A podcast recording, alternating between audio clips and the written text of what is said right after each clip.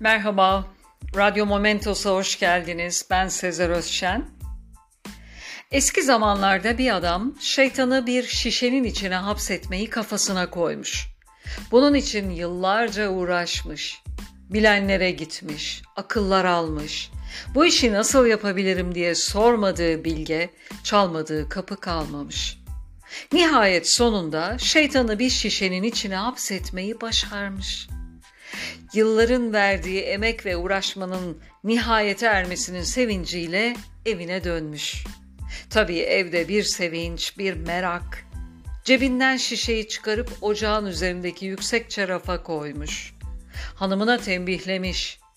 Aman hanım sakın ha bak yıllarca uğraştım sonunda başardım sakın şişenin ağzını açayım deme.'' Birkaç gün sonra adam evden dışarı çıkacak, hanımı onu uğurlarken yine dönüp tembih eder. Bak sakın şişeyi elleme diye. Adam gider, merak bu ya. Kadın da şişeyi alıp incelemeye başlar. Bu şeytan şeytan dedikleri nasıl bir şey acaba? Dedikleri gibi mi? diye kendi kendine düşünürken bir anlık gaflet şişenin ağzını açıveriyor ve şeytan hemen hop dışarı çıkıyor. Oh be! Kadın senin bu kocan var ya yıllardır benim peşimde.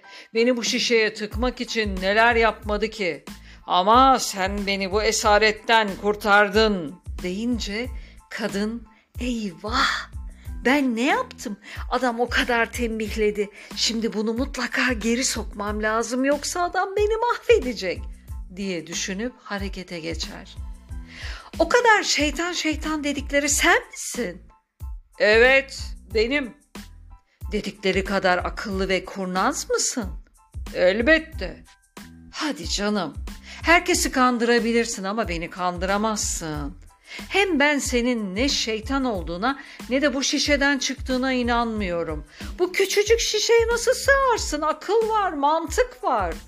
Az önce gözünle görmedin mi şişeden çıktığımı? Yok yok beni kandırıp inandıramazsın. Bu şişeye sığman mümkün değil. Tekrar girip çıkayım da gör. Hadi gir çık da görelim. Şeytan tekrar şişeye girince kadın çıkmasına fırsat vermeden hemen tıpasını kapatıp büyük bir oh çekip rahatlar.